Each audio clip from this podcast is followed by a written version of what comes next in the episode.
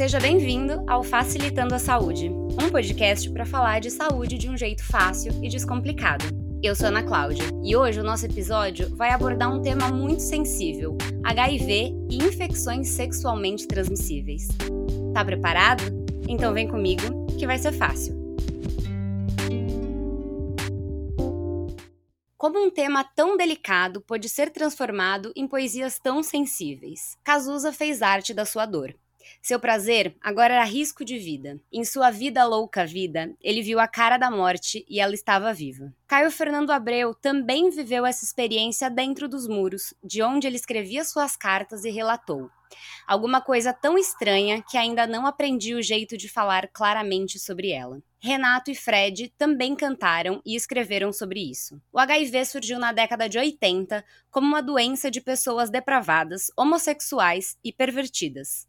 Adjetivos retirados de reportagens e matérias da época. Quase 30 anos depois, ainda temos muita gente que vê o HIV como se via nos anos 80. O HIV é talvez a mais conhecida, falada e estudada infecção sexualmente transmissível, mas outras doenças também preocupam. Sífilis, hepatite B, HPV, clamídia, entre outras. Falar de IST é também falar de cultura, é falar de sexo, é quebrar tabu. Dia 1 de dezembro é o Dia Mundial da Luta contra a Infecção por HIV. Para tratar sobre esse assunto, a gente tem a honra de receber a doutora Fernanda Rick, infectologista e diretora adjunta médica global da AIDS Healthcare Foundation. Fernanda, seja muito bem-vinda no Facilitando. Conta pra gente um pouquinho mais sobre você e sobre a sua trajetória, que é muito bonita e muito incrível. Oi, Ana, prazer, obrigada pelo convite. É um prazer estar aqui, eu acho que nesse momento tão especial, né, que a gente vai amanhã, não sei se celebrar, mas vamos lembrar, né, do Dia Mundial de, de Luta contra a AIDS. É esquisito falar celebrar, mas é um dia emblemático para a gente, como você bem falou. É, eu sou infecto, sou infectologista, eu, eu estudei, fiz a minha residência aqui em São Paulo, estudei no Rio, é, depois eu, eu fui estudar fora um tempo, fiz algumas especializações na, na Europa, passei um tempo depois na Fiocruz fazendo pesquisa clínica com, com HIV. Depois eu me juntei em 2014 aos Médicos Sem Fronteiras, é, que era, na verdade, ajuda humanitária sempre foi a minha grande vontade, a minha grande é, realização, minha grande motivação para ter feito medicina, né, e ter feito todos esses anos de, de estudo. Então, em 2014, eu acho que eu já tinha uma bagagem que eu poderia ir para esses lugares mais remotos, às vezes ser a única médica, né, com, com tanta especialidade, sei lá, com tantos anos, tantas oportunidades, eu diria, nem especialidades, mas com tantas oportunidades porque eu, lá eu tive na África, na Ásia, que no, no, Brasil também eu trabalhei com HIV, mas em todos esses lugares eu tive a oportunidade de aprender e trocar experiências com vários trabalhadores de saúde, enfermeiros, técnicos.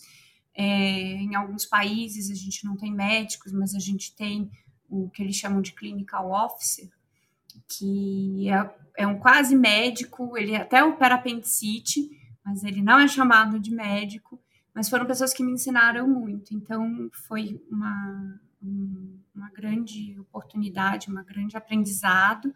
E nesses em cenários né, de HIV é, bem diferentes aqui do Brasil, onde alguns países têm uma prevalência de 25% da população tem, tem HIV. O estigma e preconceito também existem lá, e, mas dentro de outras culturas, outras formações, outros processos históricos. E depois é, dos Médicos Sem Fronteiras, eu fui convidada a trabalhar no Ministério da Saúde, no extinto Departamento de HIV, ST e Hepatites Virais. Né? Ele foi extinto em maio do, do ano passado. Com a mudança de governo, eu peço demissão e vou para e sou contratada sou chamada para ir trabalhar na AIDS Healthcare Foundation, que é uma ONG internacional que dá assistência às pessoas vivendo com HIV em mais de 46 países no mundo, inclusive aqui no Brasil. é, dar suporte e assistência a, a serviços de, de HIV, principalmente em Recife, Porto Alegre, São Paulo e Amazonas. E eu acompanho, hoje eu acompanho de uma forma global, né, todos esses projetos, estão em vários países, e aí a gente tem uma visão um pouquinho mais macro do, do, do, que é o HIV pelo mundo. São é, mais ou menos a minha história de como que eu cheguei até aqui em vocês hoje. Olha, eu tô muito feliz. A gente estava conversando antes de gravar, enfim, sobre sua trajetória, sobre o seu trabalho, que é tão importante, né? E, e, aqui eu gostaria só, então, de primeiro agradecer, né, a, além da sua presença, ao Rico Vasconcelos e à Priscila Batistão, que colocaram a gente em contato, né? Agradeço eles publicamente aqui. E que bom que você conseguiu aí gravar com a gente, né? A gente tá gravando hoje na, ter na segunda, dia 30, né? Então amanhã é o, é o dia primeiro, né? É, hoje, que é o nosso episódio, tá indo ao ar, é dia 4, que é sexta-feira. Mas a gente tá gravando nessa semana, que é uma semana onde a gente vê muita mobilização para falar sobre esse tema, né? Pra gente começar a nossa conversa, eu falei um pouquinho lá no, na introdução que o HIV é uma infecção sexualmente transmissível, uma IST. E o que, que são essas infecções? Então, as infecções sexualmente transmissíveis são as infecções, né, a, que são transmitidas através do ato sexual, através do sexo ou quando a gente transa né? Existem várias, né? O HIV é a mais emblemática de todas, mas a gente tem uma velha conhecida que é a sífilis, né? É, é, já desde, desde os faraós do, do Egito, ela já é, é bem documentada. A gente tem clamídia, gonorreia, é, muitas vezes, né, algum, algumas pessoas chamam né, de corrimento, corrimento uretral, é, tem outros nomes mais populares, crista de galo, rubão. Todas essas são infecções que são, trans, é, são transmitidas, né, passam de pessoa a pessoa através do, do sexo. É, e vale aqui lembrar que quando a gente fala de sexo, a gente não está falando necessariamente de sexo entre homens e mulheres, né? Do sexo vaginal. Acho que cabe sempre a gente lembrar que quando a gente, em algum momento aqui no Facilitando, fala sobre sexo, a gente está é, ampliando para todos os tipos de sexo. Perfeitamente, Ana. Acho que é sempre bom lembrar que sexo é, é qualquer tipo de relação, de penetração, então pode ser pênis com vagina, pênis com ânus, vagina com vagina, é, qualquer maneira de amor ou qualquer maneira de transar, né, tá nessa, nessa conta. E sexo é, é livre, não é tabu, não é, não é mito, faz parte do ser humano. A gente já tem até um episódio logo no começo do Facilitando que fala sobre sexualidade. Então, se você que está ouvindo a gente acha que sexo é um tabu, volta lá para o episódio de sexualidade. E a importância né, da gente falar de sexo é saúde, né? E, e existem formas da, da gente ter um, um sexo seguro, né? E aí o sexo seguro não é só é, o fato de não passar doença, né? De não se transmitir. É, Para isso a gente tem a, a, a famosa camisinha, é, que nem sempre é, é, muito aceita, mas a gente vai, eu acho que ao longo do programa a gente vai discutir como a gente pode prevenir algumas dessas infecções, além do, da, de usar a camisinha, que é super importante. Mas o, o, o sexo seguro, ele começa por ser consentido e prazeroso, né?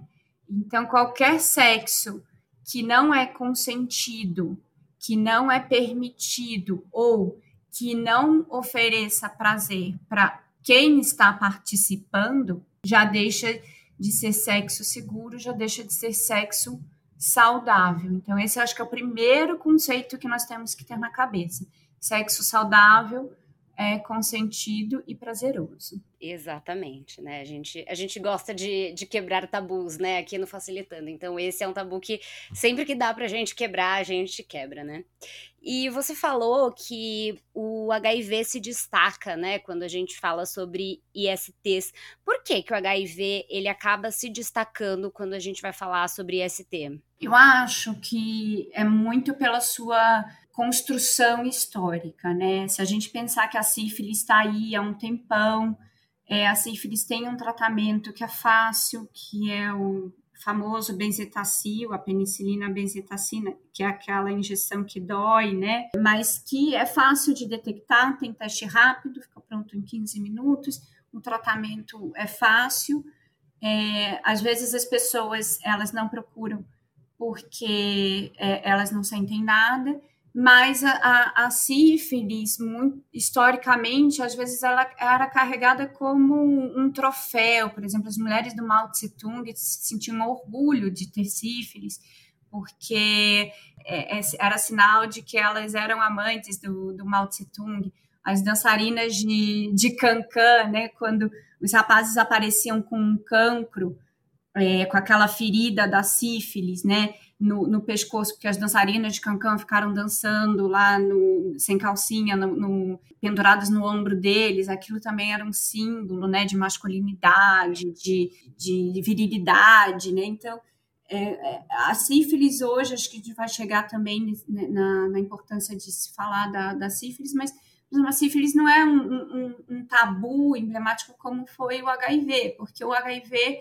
quando ele é descoberto, quando ele é descrito no início da década de 80, ele é, começa a ser descrito em pessoas gays, né? Então ele passa a ser logo, é, prontamente reportado como a peste gay.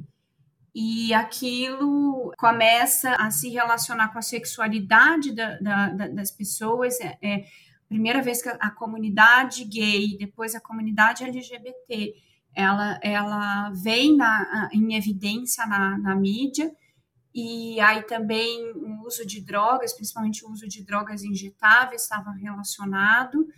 E aí se começa a criar culpas em relação a quem tem HIV. Você tem HIV porque você transou, porque você é sujo, porque você é drogado, porque você é promíscuo. É, depois a gente passa pelo período de feminilização da, da epidemia é, do HIV, onde as mulheres passam a se infectar, muitas vezes mulheres né, que eram casadas e só tinham relação com seus maridos, mas os maridos tinham relação com outras pessoas, inclusive com outros homens, e levam o, o HIV para dentro de casa. Então, mas essas mulheres passam também a ser julgadas, passam a, né, a serem tidas como promíscuas tinha também a imagem, né, que a gente via os nossos ídolos, os nossos artistas morrendo sem possibilidade de tratamento, né? As pessoas elas definhavam até a, a morte e a gente só passa a ter um tratamento efetivo em, em 96. E eu vou fazer um parênteses aqui para lembrar que o Brasil, em 96, ele, através da Lei Sarney, ele passa a oferecer o tratamento universal e gratuito para todas as pessoas vivendo com HIV, sendo o primeiro país em desenvolvimento e o terceiro país no mundo a, a ofertar o tratamento para HIV de forma gratuita. Então, isso é um marco muito importante para a gente. Né? Então, a gente passa aí quase 16 anos da, das primeiras descobertas até a gente ter um tratamento efetivo e, e, e gratuito, é, vendo pessoas morrendo e definhando, e pessoas que sobreviveram, né, as pessoas vivendo com HIV que sobreviveram a, essas a, a esses primeiros anos, é, elas contam que era um enterro por semana, que elas enterraram todos os amigos, que elas tiveram que refazer seu ciclo de amigos. Então, ele se torna muito emblemático pelo drama é, é, de não ter tratamento e por toda essa carga de tabus, de morais é, que vem né, dentro da, da, nossa sociedade que é conservadora e que toda vez que se fala de sexo e drogas coloca um julgamento em cima da, dessas pessoas. Então, o HIV até hoje ele é carregado de estigma e preconceito. Embora tratar HIV hoje em dia seja muito fácil, né? A gente tem esquemas extremamente eficazes, com, sem efeito colateral, que não eram os esquemas que de quando eu aprendi a, a prescrever tratamento para HIV. Hoje os tratamentos são simples, fáceis de tomar, é como se você fosse tomar o seu tratamento para pressão, para o diabetes, para o colesterol, que são muito bem. É normal um, uma pessoa jovem é, que toma tratamento para colesterol porque ela não quer fazer dieta, porque ela não quer fazer exercício. Mas nunca é normal alguém tomar um tratamento para HIV, porque isso significa que essa pessoa transou com alguém um dia na vida sem camisinha ou de forma XYZ. Então, é, até hoje, mesmo com tratamento eficaz, a gente ainda aponta para as pessoas que vivem com HIV de uma forma muito discriminatória e muito julgatória. Né? Então, por isso que o HIV ainda é emblemático e por isso que a gente ainda tem que lutar contra a AIDS, a gente ainda tem que lutar contra a HIV, a gente ainda tem que lutar contra tudo que está em volta deles, que permeia né, todo esse estigma e discriminação. É, eu já, já vou começar com uma recomendação aqui que é, o ano passado, inclusive, né, acredito que você também tenha participado aí do o filme Carta para Além dos Muros, né? Novamente vou citar o Rico aqui, né? Rico Vasconcelos tem uma fala no, no filme, né, que ele fala que, que tratar HIV é besta, né, é, é fácil. E, e, de fato, né, conversando com ele, a gente vai falar mais sobre isso daqui a pouquinho, parece de fato muito mais simples do que era na década de 80, né, na década de 90, até porque a medicina já evoluiu muito, né, desde então. Só que ainda tem todo esse esse preconceito, assim. Eu lembro que eu fui na estreia do Carta para Além dos Muros, né, em 2019, que tá na Netflix, inclusive, eu vou deixar aqui o nome do documentário na descrição do episódio, mas tem na Netflix, então dá para assistir. E que tinha uma matéria, assim, um, tipo uma capa de jornal que falava peste gay, assim. E eu fiquei horrorizada com aquilo, né? Eu nasci em 91, então eu, eu não acompanhei o que foi o, o, o HIV quando ele começou no Brasil, né? Quando começou no mundo. E de fato, por mais que quase 30 anos, né? Mais de 30 anos já se passaram e ainda tem essa cara, né? Ainda tem esse estereótipo. E aí fui fazer a introdução e coloquei aqui, revendo o documentário, inclusive, né?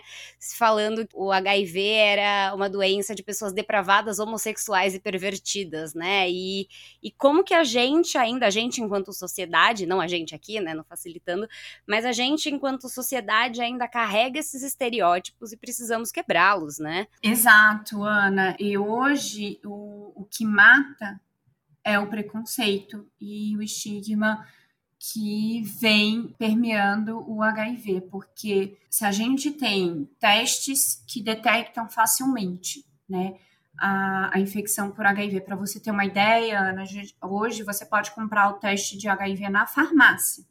Ao, é, geralmente eles colocam ou perto das camisinhas ou perto do, dos testes de gravidez. Você leva para casa, você faz com um familiar seu, com seu namorado, com sua namorada, com sua parceria com alguém que você gosta ou você faz sozinho e você e você pode saber seu resultado. Então, se você não quer contar para ninguém, se você não quer ir no laboratório, se você tá com medo, tá com alguma preocupação e, você resolve fazer, vai na farmácia.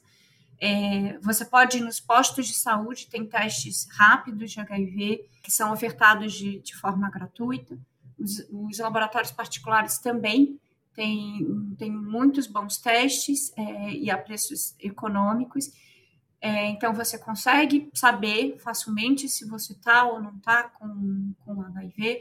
Você consegue, do momento que né, você faz o teste, é importante que você procure um serviço de saúde, ou seja, o seu posto de saúde, ou um médico da sua confiança, e que faça, que te oriente a fazer os exames confirmatórios, né? De HIV. Caso seja confirmado, você vai ser encaminhado para retirar o medicamento pelo SUS, caso você tenha sido atendido no ambulatório privado, mas se você foi atendido pelo ambulatório do SUS também, você vai ser encaminhado à, à unidade de distribuição do, do, do remédio, né, da, da, terapia antirretroviral, o famoso coquetel de, de HIV, que é de forma absolutamente gratuita, sigilosa, e um tratamento fácil, sem efeitos colaterais, sem é, interação com outros tratamentos. E por que, que as pessoas continuam morrendo? Por que, que as pessoas continuam não chegando a fazer diagnóstico, ou quando chegam já estão num, num estado avançado da doença, onde às vezes nem dá para fazer muita coisa, ou quando a recuperação é muito mais difícil, ou por que, que as pessoas ainda com um tratamento tão fácil, elas abandonam o tratamento no meio e acabam adoecendo, é porque elas têm ainda é, que enfrentar todo esse preconceito, todo esse julgamento, essa falta de solidariedade é, da sociedade. Então, elas preferem se esconder, elas preferem não enfrentar o que seria hoje uma, um, uma infecção relativamente simples de ser tratada, elas preferem morrer é, na negação a enfrentar a sociedade, a enfrentar o julgamento alheio. Né? Então, isso é muito grave, né? muito grave. Fora que você também não precisa contar para ninguém, né? É, temos, temos leis aí que protegem as pessoas que têm HIV e elas não precisam contar para ninguém que elas têm HIV. Exato, exato, né? A gente tem não vai, ninguém vai mandar a polícia na sua casa é, é, investigar a sua família, tudo. A gente é importante falar, eu acho, nesse, né, na véspera do Dia Mundial de Luta contra a AIDS, a gente lembrar que a gente tem uma lei que é contra a discriminação da, da pessoa vivendo com HIV. Então, discriminar alguém porque vive com HIV é crime nesse país. É, isso é muito importante. Outro dia a gente presenciou no mini mercado extra da Praça Roosevelt um segurança que chamou um cliente que estava tentando acessar a fila preferencial, então ele estava tentando mostrar os documentos dele, de que ele era portador de HIV, que por isso ele teria acesso à, fila preferencial, e o segurança o chamou de lixo. E, e ele sai chorando do, do, do mini mercado, a gente é, entrou com um processo contra esse mercado. Eu falo abertamente aonde foi que aconteceu, é, para que esse tipo de, de coisa não aconteça. Ele ficou muito emocionado e a gente não conseguiu levar para a delegacia, né? Mas a gente ainda está tentando é, processar o mercado para que ele responda pelo seu funcionário que agiu de forma absolutamente é, criminosa. Isso é bem comum, isso acontece. Estou dando exemplo do supermercado para mostrar que em São Paulo, em 2020. Na Praça Roosevelt, ainda, que é um lugar que a gente acha que né, a cena alternativa, para quem não é de São Paulo, muito do, da cena cultural alternativa né, acontece na Praça Roosevelt. Imagino que, que não acontece em outros lugares onde né, o acesso à lei e à justiça ainda é um pouco mais precário. Uhum, exatamente. O ideal seria que não, não precisasse ter uma lei que garantisse isso, né? Assim, mas isso seria o mundo dos meus sonhos, né? Utópico, né? Somos uma sociedade legalista. A gente só passa, é, a gente só passa a usar cinto de segurança quando vira lei. Então, a gente, racismo é crime inafiançável nesse país. Mas se não fosse uma lei, é, nós ainda estaríamos expulsando os negros dos elevadores sociais dos, dos prédios é, da Zona Sul do Rio de Janeiro, é, de Genópolis, Jardins, em São Paulo, de Boa Viagem, em Recife. Então, é importante a gente ter leis, se as pessoas não querem fazer por bem, elas vão fazer pela lei e pelo artigo 5 da Constituição brasileira, que garante as individualidades das pessoas. E, Fernanda, qual que é, a gente comentou aqui, a diferença entre o HIV e a AIDS? Porque eu sei que são coisas diferentes, mas nem todo mundo sabe. O HIV é um vírus causa infecção. O vírus, ele tem ele entra no nosso organismo e ele precisa se reproduzir. e ele se reproduz às custas de destruir células de defesa nossas, células do nosso sistema imunológico. São as chamadas células CD4. A gente tem vários tipos de, de células de defesa e o vírus ele usa a, essas células CD4 para se reproduzir. No que ele se reproduz, ele destrói essas células. Então, à medida que o tempo vai passando, que o vírus está é, no seu corpo, circulando, te infectando, ele vai destruindo essas células e leva a uma diminuição da sua capacidade de defesa. Então, a gente não adoece o tempo todo porque a gente tem exatamente essas células de defesa chamadas CD4. Senão, todo o tempo nós estaríamos doentes, porque nós somos expostos a vários tipos de bactérias, vírus, parasitas, né, esses, de micro-organismos. Quando a infecção está num grau tão avançado, já está lá há tanto tempo, e as minhas células de CD4 elas caíram para níveis bem baixos, a gente considera menos de 200 células, né, é, a gente passa a ter a AIDS, né, que é a síndrome da imunodeficiência humana é, adquirida. E aí, a gente que até então não ficava doente por todos esses micro-organismos que estão circulando por aí, a gente passa a adoecer por qualquer é, vírusinho, qualquer bactéria, e, e o nosso corpo não tem capacidade de reagir, de, de se defender. Então, a pessoa com AIDS é uma pessoa que está com é, a doença, a infecção por HIV em estados muito avançados, com a sua capacidade de defesa, né, de defesa imunológica muito acometida. A, o ideal é que a gente detecte a infecção por HIV antes que isso aconteça. Então, nos testes hoje, eles conseguem detectar se você tem ou não um, um vírus e antes que ele destrua essas suas células de defesa, a gente entra com o, o tratamento, com o coquetel do HIV. Então, a pessoa é, consegue, inclusive, recuperar a defesa que ela, que ela perdeu, mas a gente não quer que ela chegue nesse estado de AIDS para que ela não a doença de, de doenças tão tão graves, né? Ela consegue ter a infecção mas sem ter a defesa cometida. Então, a infecção pelo HIV é a presença do vírus no seu corpo. E a AIDS é o estado avançado dessa infecção, onde a sua defesa está toda acometida. Todo mundo que tem AIDS tem infecção pelo HIV, mas nem todo mundo que tem infecção pelo HIV tem AIDS. Eu acho que falar disso é muito importante, porque muita gente vê as duas coisas como uma coisa só, né? E, e aí a gente já entra no, no, no, próximo assunto, né? Que é sobre os medicamentos e os tratamentos e é, a profilaxia, né? É justamente porque você acabou de comentar que, né? E falamos lá na introdução sobre as pessoas que vivem bem, com imunidade super boa, mesmo com HIV né? Então, eu vou fazer algumas perguntas como se eu estivesse numa consulta, e aí você me diz o que você, enquanto médica, né? O que, que o médico que tá lá na minha, na minha consulta, é, que eu tô fazendo na minha consulta, deveria, né? Ou poderia fazer nessa situação, pode ser?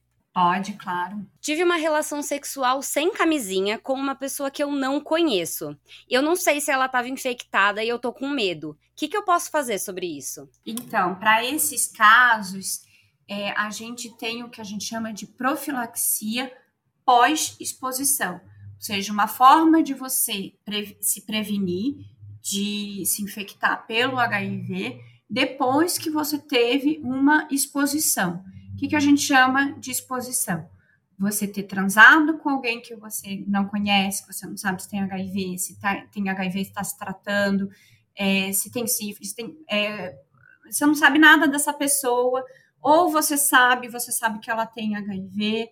É, essas, esse cenário ele é muito comum, né? A gente, é, às vezes, a gente não quer usar camisinha, às vezes a gente esquece de usar camisinha. Nem sempre a camisinha é um, uma coisa que a gente pode negociar dentro de uma relação. É, existem pessoas que são mais vulneráveis, né?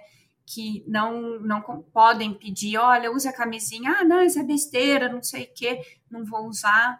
E você não sabe nada sobre essa pessoa, ou você acorda, estava bêbado, usou algum tipo de droga, você acorda no dia seguinte não lembra de nada. Nesses, para todos esses casos, para todos esses cenários que existe uma dúvida de, é, em relação a, ao estado de saúde é, da pessoa que você transou, você pode procurar serviços de emergência, principalmente se for sábado ou domingo à noite, nas, nas principais cidades do país, é, ou você pode entrar na, na página do aids.gov.br e procurar a PEP, PEP, profilaxia pós-exposição. Lá você vai encontrar informações de quais os serviços mais próximos de você ofertam é, essa prevenção. O que, que consiste essa prevenção?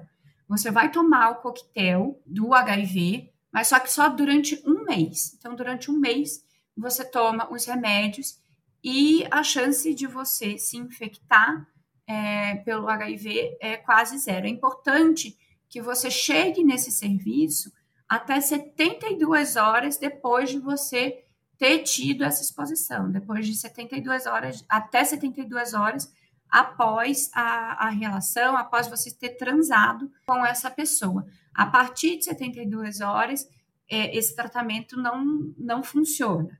Né? Além do HIV, você também vai é, receber outros tipos de prevenção, porque aí você pode estar é, sob risco de ter sífilis, hepatite, é, outras doenças, e aí o, o, médico, o trabalhador de saúde que for te atender, ele vai conversar com você. Você não precisa ter medo de dizer o que, que aconteceu. Essas pessoas elas não estão lá para te julgar. Tem que contar como aconteceu, porque é importante é, contar com detalhes, porque na cabeça de quem vai prescrever o tratamento, os testes que você vai ter que fazer, os, os acompanhamentos que você vai ter que fazer, esses detalhes podem fazer alguma diferença. Mas saiba que não é um ambiente para você ser julgado. Não tenha medo de ir, não hesite de ir, porque a gente pode evitar muitas infecções é, somente acessando esse tipo de serviço. E os serviços, eles deveriam, né? A, a maioria dos serviços especializados estão preparados para lidar com isso, mas os, todos os serviços, eles têm que oferecer isso, né? A gente é, encontra relatos de pessoas que foram procurar a PEP e sofreram algum tipo de preconceito, né? É, dentro do serviço de saúde, mas isso não é para acontecer, porque, como a Fernanda falou, isso é crime, né? Então, se vocês forem a um serviço procurando a PEP e isso acontecer, vocês podem denunciar esse serviço, porque esse serviço está né, fazendo aí uma distinção por conta do seu comportamento. Não existe isso. É, você pode procurar a direção no, do hospital, você pode procurar a ouvidoria do SUS, né? É, também você consegue acessar pela internet e a ouvidoria do SUS funciona. É, é importante denunciar, a gente sabe que ainda existe, mas é importante que você saia de lá com os tratamentos e com os diagnósticos feitos, né? Com os acompanhamentos, né? É, mais, uma, mais uma pergunta, então. Outra situação. Eu comecei a namorar com uma pessoa que tem HIV. Tem alguma possibilidade de eu poder fazer sexo sem camisinha com essa pessoa? Tem. Hoje, é, a gente tem o que a gente chama de profilaxia pré-exposição. Então, ou eu vou ter relação, eu começo a namorar com uma pessoa que tem HIV e eu não sei se ela tá tomando certinho os remédios, porque quando a, pessoa que tem HIV ela toma todos os dias o remédio, que ela não falta, a gente vai falar disso mais tarde, mas ela não transmite o HIV. Mas a PrEP, ela tá aí exatamente para esse cenário eu não sei se, se meu namorado, se a minha namorada tomou hoje um remédio, não tomou, e, e se ele está transmitindo hoje ou não, e eu quero e eu quero transar com ele. Então, a PrEP dá a autonomia para você que não tem um HIV e transa com alguém que tem HIV, de você decidir, né? De você se proteger. Então, você pode tomar a PrEP, é um comprimido é, uma vez por dia. O coquetel do HIV são três medicamentos. A PrEP são dois desses três medicamentos, mas ela é combinada em uma só pílula. É, mas a PrEP ela tá também para você que não consegue usar camisinha todos os dias, para você que não consegue negociar a camisinha todos os dias, para você que não consegue usar a camisinha em todas as relações, em todas as, as atividades que você faz, e você transa com diferentes pessoas é, com, com bastante frequência, né? Todo final de semana você vai para uma festa, transa com alguém diferente. É legal você procurar os serviços que ofertam PrEP. É, ali você vai é, também receber mais informações. Você vai fazer um, um, alguns exames que são bem simples, é, só para garantir que você possa tomar o, a PrEP. E depois você faz um acompanhamento a cada três meses. Também é, é, oferecido de forma gratuita pelo SUS. Tanto a PEP quanto a PrEP são gratuitos, tá? É importante a gente entender, a PrEP, ela dá autonomia para a pessoa, para que ela possa, é mais uma forma dela escolher como ela quer se prevenir do HIV. A gente tem várias formas, né? A gente já citou a PEP, a, PrEP, a camisinha, a testagem também, eu me testar com, com frequência, é uma outra forma de eu me prevenir, porque se eu tenho algumas situações de vulnerabilidade, é, onde eu me exponho mais a uma doença infecciosamente transmissível, vale a pena eu me testar a cada três meses, a cada seis meses, para HIV, sífilis e, e, hepatite. Então, a gente já está falando de combinação de várias é, formas é, de prevenção que você pode ajustar a sua vida. E a PrEP é mais uma delas. Vou, vou novamente, o, o Rico está fazendo parte desse, desse podcast, né? Mesmo sem estar. É, vou também deixar aqui na, na descrição do episódio o Instagram do Rico Vasconcelos, que também é infectologista e é alguém que trabalha e estuda muito sobre a PrEP, a PrEP é, injetável. Inclusive, ele já está mais do que convidado e agora publicamente a vir aqui para falar sobre a PrEP, né? Porque é, é outro, é outro episódio só para falar de PrEP, né? Exatamente. É, é super interessante. E lembrar também que no aids.gov.br você encontra é, qual serviço de PrEP está disponível mais, não, mais próximo de onde você mora. Então, você pode acessar lá, é, a, a página está bonitinha, funciona, e você pode ter todas as informações lá também, de fácil acesso. Exatamente, a gente vai colocar todas essas referências aqui. e mais uma pergunta, então. Eu é, sou soro positivo e eu faço tratamento. Eu fiz um exame e o médico disse que a minha carga viral tá indetectável. Isso quer dizer que eu não tenho mais o vírus e que eu posso parar de tomar meus remédios? Não, absolutamente. Ah, você está com a carga indetectável.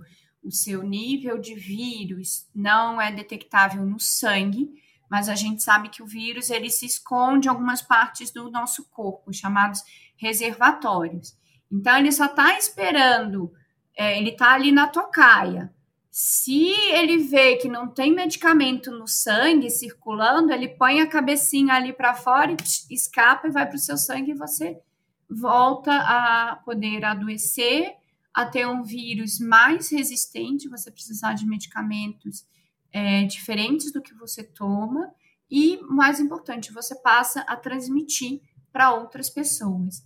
Né? Como eu falei anteriormente, quando a gente toma um, os remédios, né, certinho, regularmente, sem faltar, a nossa chance de transmitir é praticamente nula. Então, a gente chama de indetectável é igual a intransmissível, I igual a I.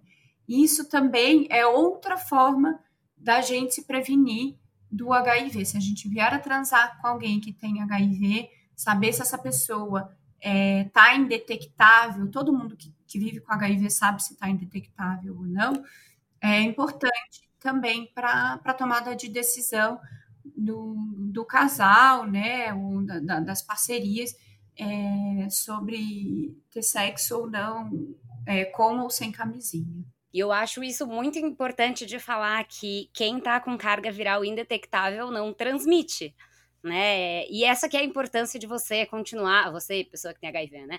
Continuar tomando os remédios, fazer tudo direitinho, continuar fazendo acompanhamento médico, justamente porque, como a gente já falou aqui, hoje em dia vive-se bem com HIV, né? Diferente lá do, do que foi nos anos 80, nos anos 90, hoje em dia uma pessoa com HIV tem uma vida completamente normal. Exato. E não só é importante no sentido deles terem uma vida fisicamente saudável, mas mentalmente saudável.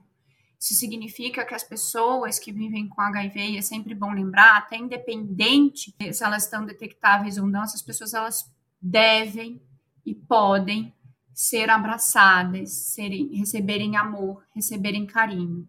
Quando elas estão indetectáveis, elas não transmitem o vírus através do sexo é, não, não há por que ter medo de, por exemplo, é, fazer uma cirurgia, fazer um procedimento dentário numa pessoa que vive com, com HIV. Todas as precauções, elas têm que ser tomadas, independente é, de você ter ou não HIV, mas principalmente é, a, as pessoas que, que são indetectáveis, elas, elas não transmitem nem durante a cirurgia. E o profissional médico, um profissional de saúde, é, quando vai fazer um procedimento em pessoas vivendo com HIV, ele não sabe se a pessoa tem HIV ou não, as precauções são as mesmas. Então, é, eu faço aqui um apelo, porque até hoje as pessoas hesitam em tocar em pessoas vivendo com HIV.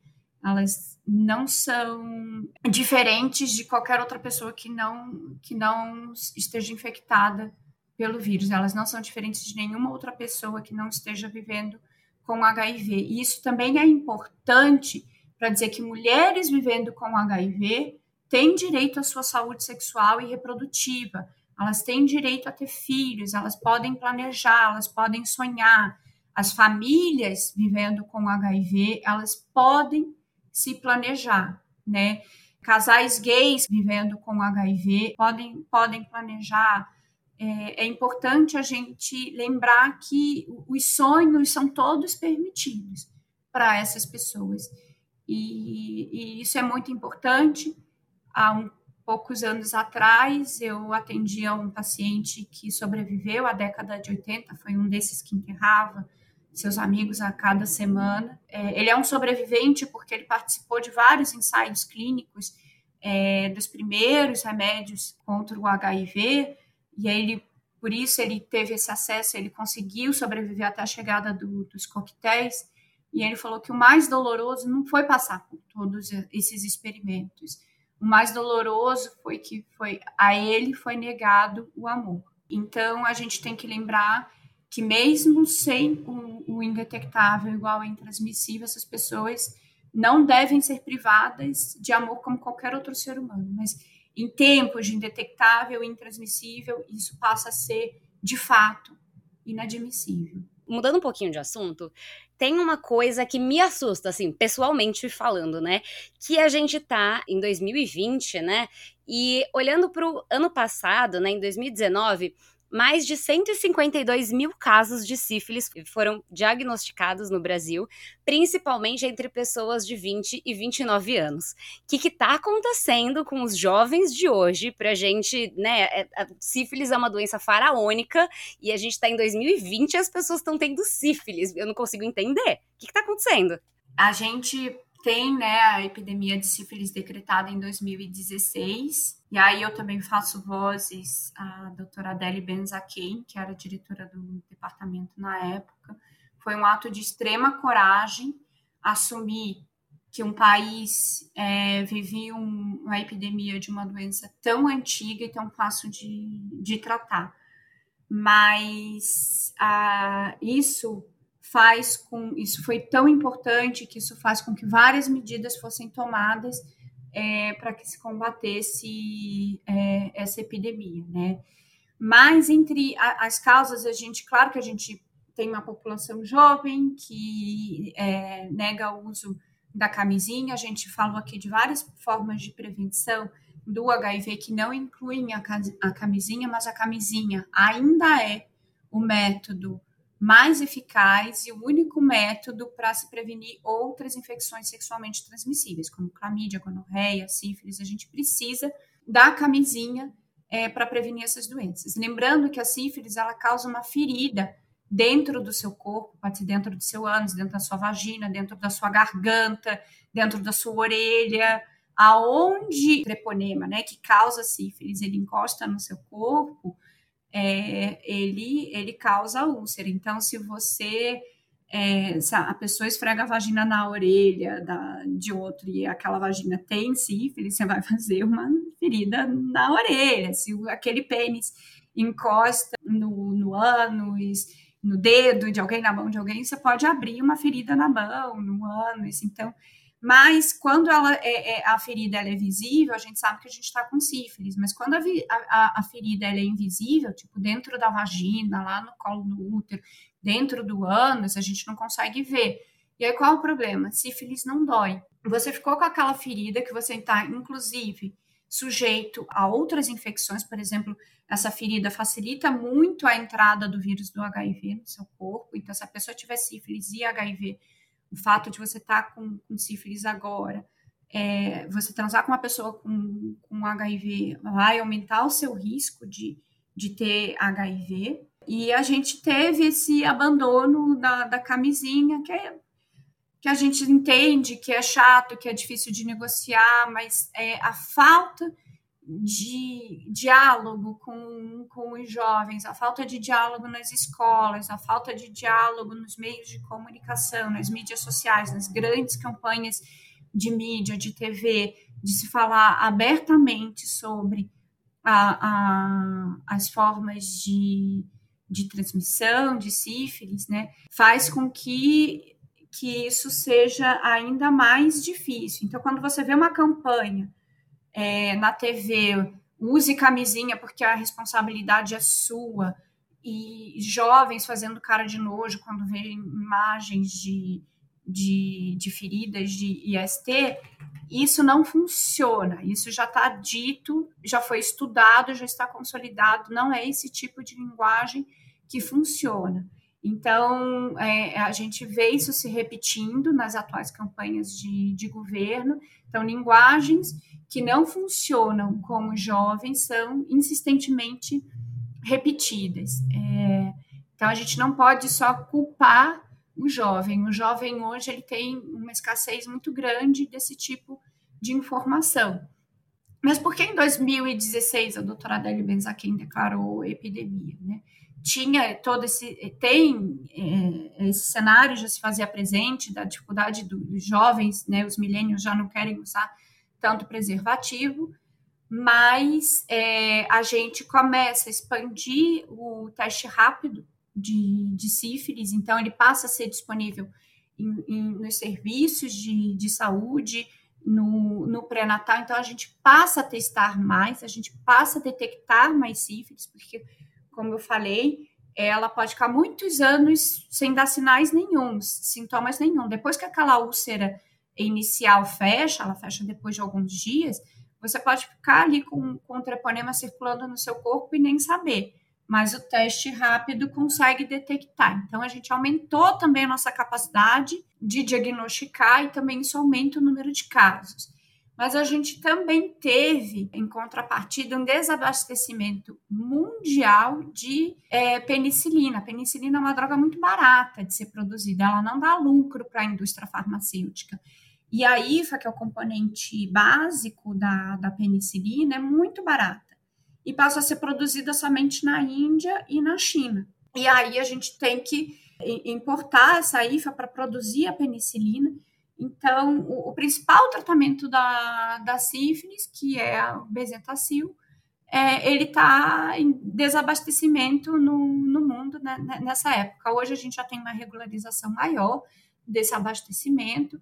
É, e aí a importância né, das políticas públicas, quando a gente decreta uma epidemia, a gente consegue subsídios, a gente consegue repasse de verba, a gente consegue subsidiar a penicilina, a gente consegue é, é, voltar a reabastecer. Mas é, não falar de sexo, não falar de sexualidade, é, não falar de educação sexual de uma forma saudável e coerente é, nas escolas também contribui para esse, esse cenário que a gente vive hoje, né?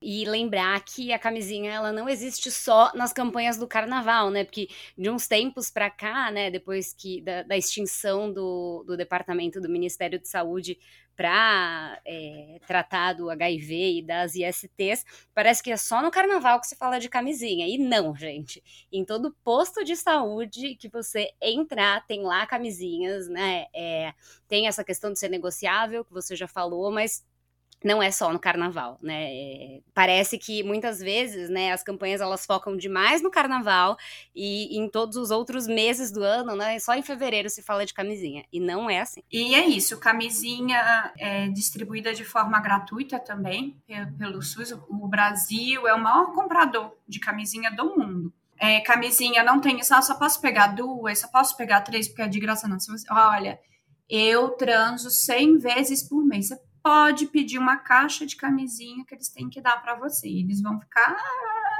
Mas é, é, um direito seu, como uma pessoa que paga impostos, é, você pode levar quantas camisinhas é, você quiser. A gente não tem métodos é, para evitar sem a camisinha, a gente não vai evitar sífilis, por exemplo, sem a camisinha, o máximo que a gente consegue é detectar a sífilis de uma forma mais precoce mas outras infecções sexualmente transmissíveis, clamídia, gonorreia, são ainda mais difíceis de serem diagnosticadas, porque os testes já são mais elaborados, estão menos disponíveis na rede, demora mais, é mais chato para coletar, você tem que colher secreção de, de uretra. É, então, ainda é um bom negócio usar a camisinha e negociar com, com a sua parceria o uso da camisinha, né? Fazer dela uma brincadeira, fazer uma erotização, pôr a camisinha com a boca, fazer algumas brincadeiras com a camisinha para é, você ter um sexo seguro e prazeroso. A indústria não criou camisinhas com sabor para elas não serem usadas nesse sentido, né? Foi exatamente uma estratégia para fazer as pessoas que não gostam de usar começarem a usar. Exato, exato. Fernanda, para a gente acabar, porque eu ficaria aqui mais horas falando com você, né? Eu comecei esse episódio com música e com poesia e eu não posso terminar de outro jeito, né? Porque grandes artistas morreram por complicações da AIDS. O Caio Fernando Abreu, Renato Russo, Fred Mercury, o filósofo Michel Foucault, o cartunista em fio e o Cazuza né? E em suas obras finais, eles relataram muito sobre o olhar alheio e o julgamento das pessoas. E aí, em Blues da Piedade, o Cazuza faz o apelo: vamos pedir piedade para essa gente careta e covarde. O que, que a gente pode falar para essa gente careta que ainda vê o HIV e as ISTs como doenças rel relacionadas à promiscuidade? Careta e covarde. É uma covardia você julgar as pessoas pelo que elas fazem, pelas escolhas delas, pelo, pelas escolhas que elas fazem com o seu corpo, querendo colocar falsos moralismos, falsos é, é julgamentos, né? Eu acho quem quem lida com HIV é um presente lidar com, com HIV, porque eu agradeço todos os dias tudo que as pessoas vivendo com HIV me ensinaram é, nesses meus, sei lá, 15 anos aí de que eu lido com, com isso, porque elas me ensinaram que a gente não pode ter preconceito, que a gente não pode discriminar, a gente não pode discriminar as formas de amor, as escolhas de cada um. Elas todos os dias elas me ensinam algo. Todos os dias elas me mostram que a gente pode ser uma pessoa melhor, que a gente abraçar é, as pessoas é um, é um ato de amor que todos nós merecemos e devemos fazer. Eu sei que em tempos de Covid, abraçar é mais difícil, beijar é mais difícil, é, transar é mais difícil, mas é um, é, é, um presente e é um privilégio. E hoje, é, que a gente grava na véspera do, do dia de combate à, à luta contra a AIDS, eu queria prestar minha homenagem a todos eles é, que lutam por suas vidas, pela vida de outros, porque o que mata ainda é o preconceito e a discriminação, e, e eles estão aí, lutando não só pela vida deles, pela saúde deles, mas contra é, essa covardia, né, essa caretice que é de você pré-julgar as pessoas sem, sem nenhum, sem que alguém, ninguém tivesse pedido a sua opinião. Olhe mais para as suas vidas, tome conta mais do seu próprio corpo, tome conta mais da sua casa, dos seus lares e deixem as pessoas serem livres para, para amar e serem amadas como todo ser humano é, deve deve viver e, e merece. E o meu eterno agradecimento a todos que vivem com, com HIV. Obrigada por tudo que vocês me ensinam todos os dias. Agradeço a você e a essas suas palavras e, e, e também a, a, essas pessoas que, que foram e são sobreviventes todos os dias, muito, muito para além de um vírus, né, para uma doença que é o preconceito. É, um dia a nossa sociedade utópica chega, eu acredito que isso vai acontecer.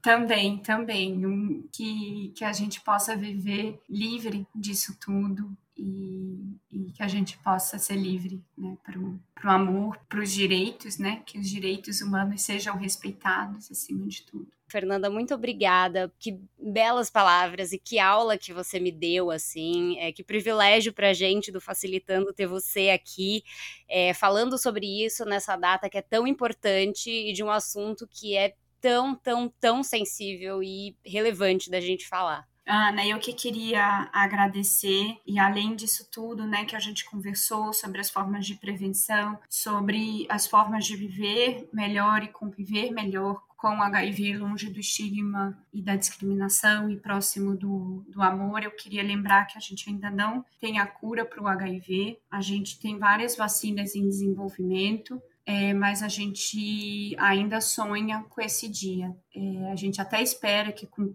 esse desenvolvimento tão rápido que a gente teve para as vacinas do Covid, que isso possa, de alguma forma, é, nos ajudar a desenvolver as vacinas contra o HIV, mas ainda a prevenção é a nossa melhor ferramenta. E eu gostaria muito de agradecer esse espaço que você nos dá e enfatizar a importância do seu trabalho, a importância do, do seu canal de comunicação. Hoje que a gente tem uma escassez de, de informação, de, de educação, esse trabalho de vocês ele tem que ser extremamente valorizado, respeitado. Eu desejo muito sucesso. Eu espero que muitas pessoas é, possam ouvir. Fico à disposição para qualquer outro esclarecimento, qualquer dúvida de algum ouvinte, a gente pode depois, através de algum outro canal de comunicação, resolver algumas da, das dúvidas. Mas,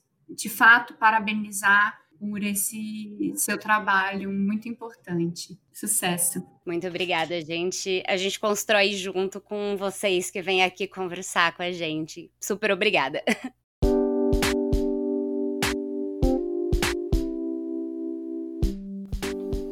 Esse foi o episódio de hoje do Facilitando a Saúde.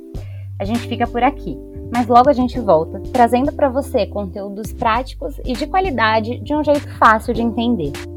Você pode falar com a gente pelo Instagram no arroba Facilitando a Saúde ou por outras redes sociais no endereço que está aqui na descrição do episódio.